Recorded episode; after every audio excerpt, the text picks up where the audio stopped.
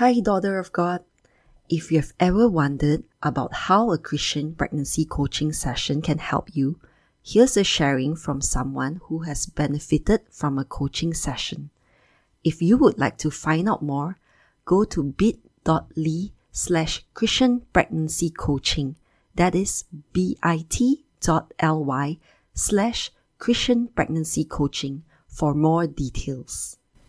I highly recommend meeting with Gladys if you're feeling fear or anxiety in your pregnancy. She offered a lot of tips to stay calm and be reassured that keeping faith is so important to yourself and your baby during your pregnancy. Welcome to the Christian Pregnancy Podcast.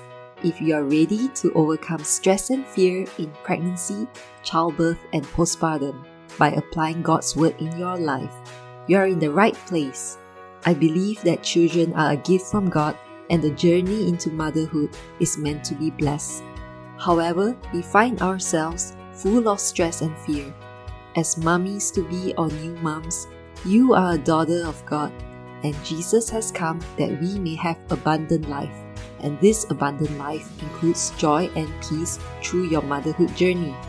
I believe as moms, we have the authority to claim this promise from God. I'm Gladys, a mom of two who has been through the struggles of being pregnant, staying pregnant, followed by a challenging childbirth and postpartum. But God was and is my strength, and I am called to help you claim a pregnancy of purpose, a childbirth full of joy, and a motherhood of meaning. Put up your feet, grab your pickles or ice cream. It's time to dig into this journey with Jesus at the wheel. Hi, daughter of God. I've recently found myself in the very uncertain two week wait. For those who have been trying for a while, you may know that this two week wait is a very, very trying time, and you may know that very well. But let me first explain a little more for those who may not be familiar with this two week wait. For those who are going through fertility treatments or timing the conception of the baby, either by testing for the LH surge or measuring the basal body temperature, or maybe even checking the cervical mucus. Um, and all these methods are to determine the timing of the ovulation. And the standard is to test for the pregnancy, meaning to take a pregnancy test at home about 10 to 14 days after the day of ovulation. Hence the term two week wait because it's about 14 days.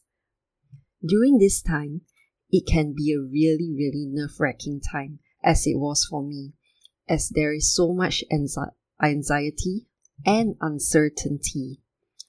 And this anxiety and uncertainty comes about because I find that I'll be wondering whether um, I would be pregnant this cycle, like would it happen or not.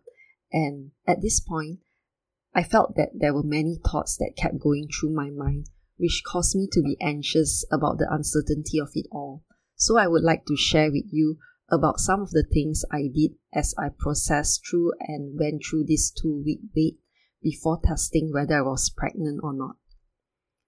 So I had my positive LH peak surge test, which showed that I was going to ovulate soon. So I kinda knew when I ovulated during this cycle. And the next few days, I found myself praying and praying.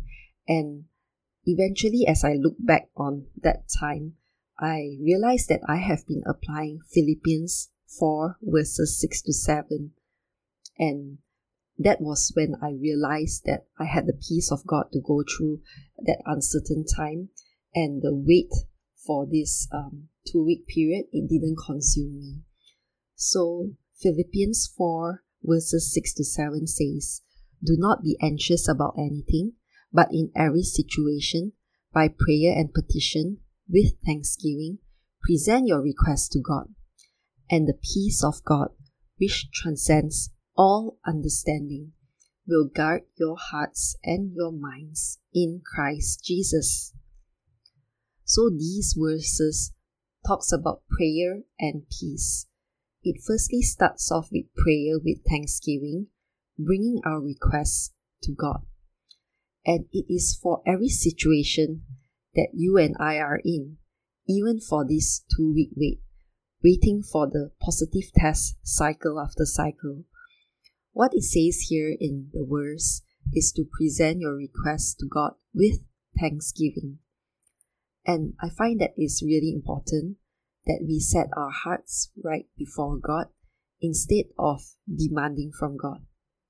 So, this attitude of gratitude and thanksgiving that we can have, it will change our perspective of the situation that we are in. So, no matter how desperate or how bad the situation is, we definitely have something to thank God for. For example, we can thank Him for His presence with us because He has said in the Bible that He will never leave us nor forsake us. And that is something that I always remember to thank God for. We can also thank Jesus for coming to die on the cross for our sins, that we have salvation and a relationship with Him that is freely available to us who believe. In the darkest of times, I have held on to thanking God for these two basic things that I find that I can be thankful for no matter the situation, and that is because it doesn't change that God is with me all the time and that I have salvation because of Jesus' sacrifice on the cross. Of course, there are many more things to be thankful for as we reflect on our lives and what God has done and how He's seen us all the way up through to today, up to the moment that you are listening to this right now.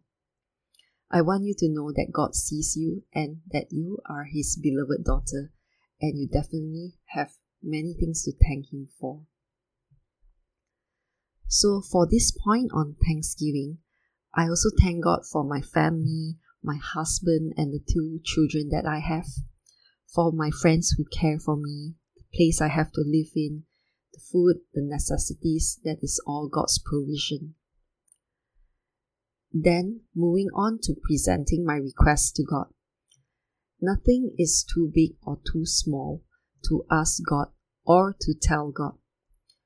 In my prayer requests, personally, I like to get down to the specific things and issues and pray really specifically. But if you prefer to pray general prayers, such as asking God to cover everything, that is okay too. The main point is that He hears our prayer, whatever it is, and He wants us to come to Him with our requests, whether they are big or small or specific or general. He is there waiting, and I believe that He will answer our prayers according to His perfect will and timing. So, in my prayers just about two weeks ago, I was praying really specifically. I was praying about the ovum and the sperm and for perfect timing and for perfect DNA in the combination, for good implantation at the correct place, not in the fallopian tubes but in the uterus. So, what I'll do is I'll pray the prayers that I had been praying. And if it applies to you in your situation right now, feel free to follow along and also personalize it to your own situation and pray over yourself, your body, and your baby every day. Let's pray. Dear God, thank you so much, Lord, for leading me throughout my life up until this point in time. Thank you for being with me and watching over me, even as I am trying for a baby right now. Lord, I pray for the ovum that's being released this cycle, that it will be of good quality with perfect DNA material. Lord, if there is anything hindering the smooth release of the ovum, would you remove the hindrances and blockages in the name of Jesus? I also pray that in your perfect timing, you would lead the right sperm to combine with the ovum one with good DNA in its combination. Remove all blockages in its path, such that it will be able to reach the ovum at the right timing for conception to happen. Lord, we know that nothing is by coincidence and that everything is all in your perfect plan. So, Lord, would you let your perfect plan be done in my life and also in the life of my future child. I pray that as you create your child in my womb, I would trust you throughout the process, no matter how difficult or discouraging things may seem. And Lord, as the conception happens, I pray in Jesus' name that there will be good implantation at a perfect spot in the uterus for the baby to grow, not too low and also not in the fallopian tubes. As the implantation happens, I pray for good multiplication of the cells as the baby grows. And I pray for any abnormalities be made well again in Jesus' name. I trust this whole process into your hands and thank you, Lord. Thank you, God, for knitting my baby in my womb, just as your word says in Psalm 139. Your works are wonderful, and my baby is fearfully and wonderfully made in the secret place, but never ever hidden from your sight. God, I know that even as the physical development is taking place right after the fertilization, there is also spiritual development as you create my child's spirit. Would you, God, mold my child's spirit into one that will seek you and love you all the days of his or her life and follow you above everything else. Bless my child with a spirit and a heart that yearns for you and a teachable spirit. I also pray for the personality and the temperament of my child, that it will be one that is pleasing to you. Please mold and shape my child even right now in my womb at conception. Thank you, Lord, and I entrust myself and my future child and children into your hands. In Jesus' name, Amen. Amen. So, after praying, I find that my spirit is more postured to receive the perfect peace that comes from God alone. And what this peace does is that it will guard my heart from being anxious and also guard my mind from going where it should not go. Negative thoughts may sometimes come into our mind, but we can choose not to dwell on them with God's help and surrender it to Him. And He has promised in His Word that His peace will guard our mind. In the verse that we read earlier, it says that the peace of God, which transcends all understanding, will guard your hearts and your mind in Christ Jesus. So this word will will guard your hearts. Will is used in the Bible, and it is a certainty and a promise of something that will come true.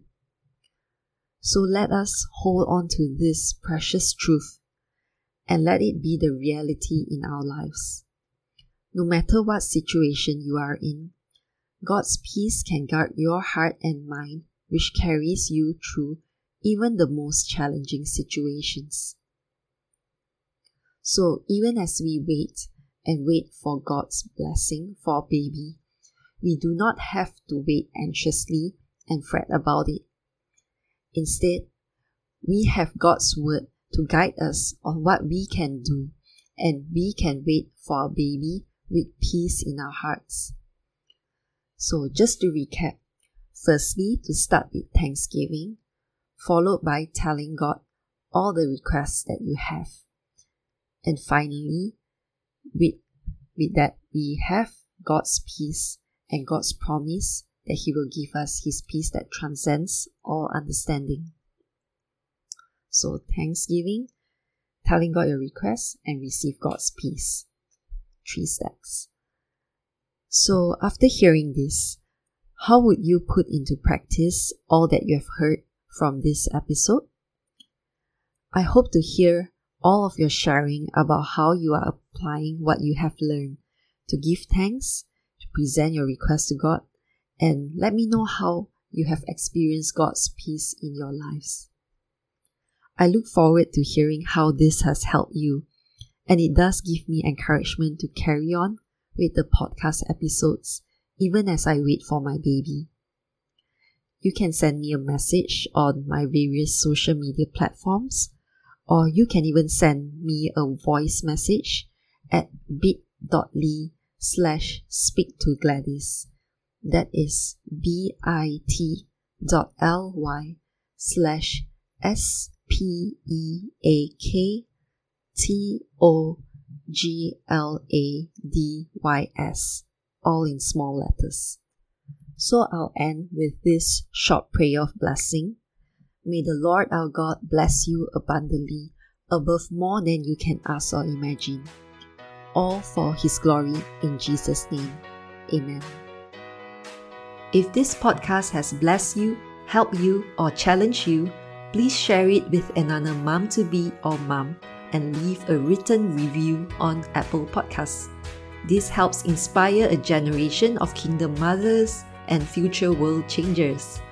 Also, come join the Christian Pregnancy Facebook group at bit.ly slash Christian Pregnancy Group. That is bit.ly slash Christian Pregnancy Group. See you in the next episode. May God bless your pregnancy, childbirth, and postpartum journey with His joy and peace always.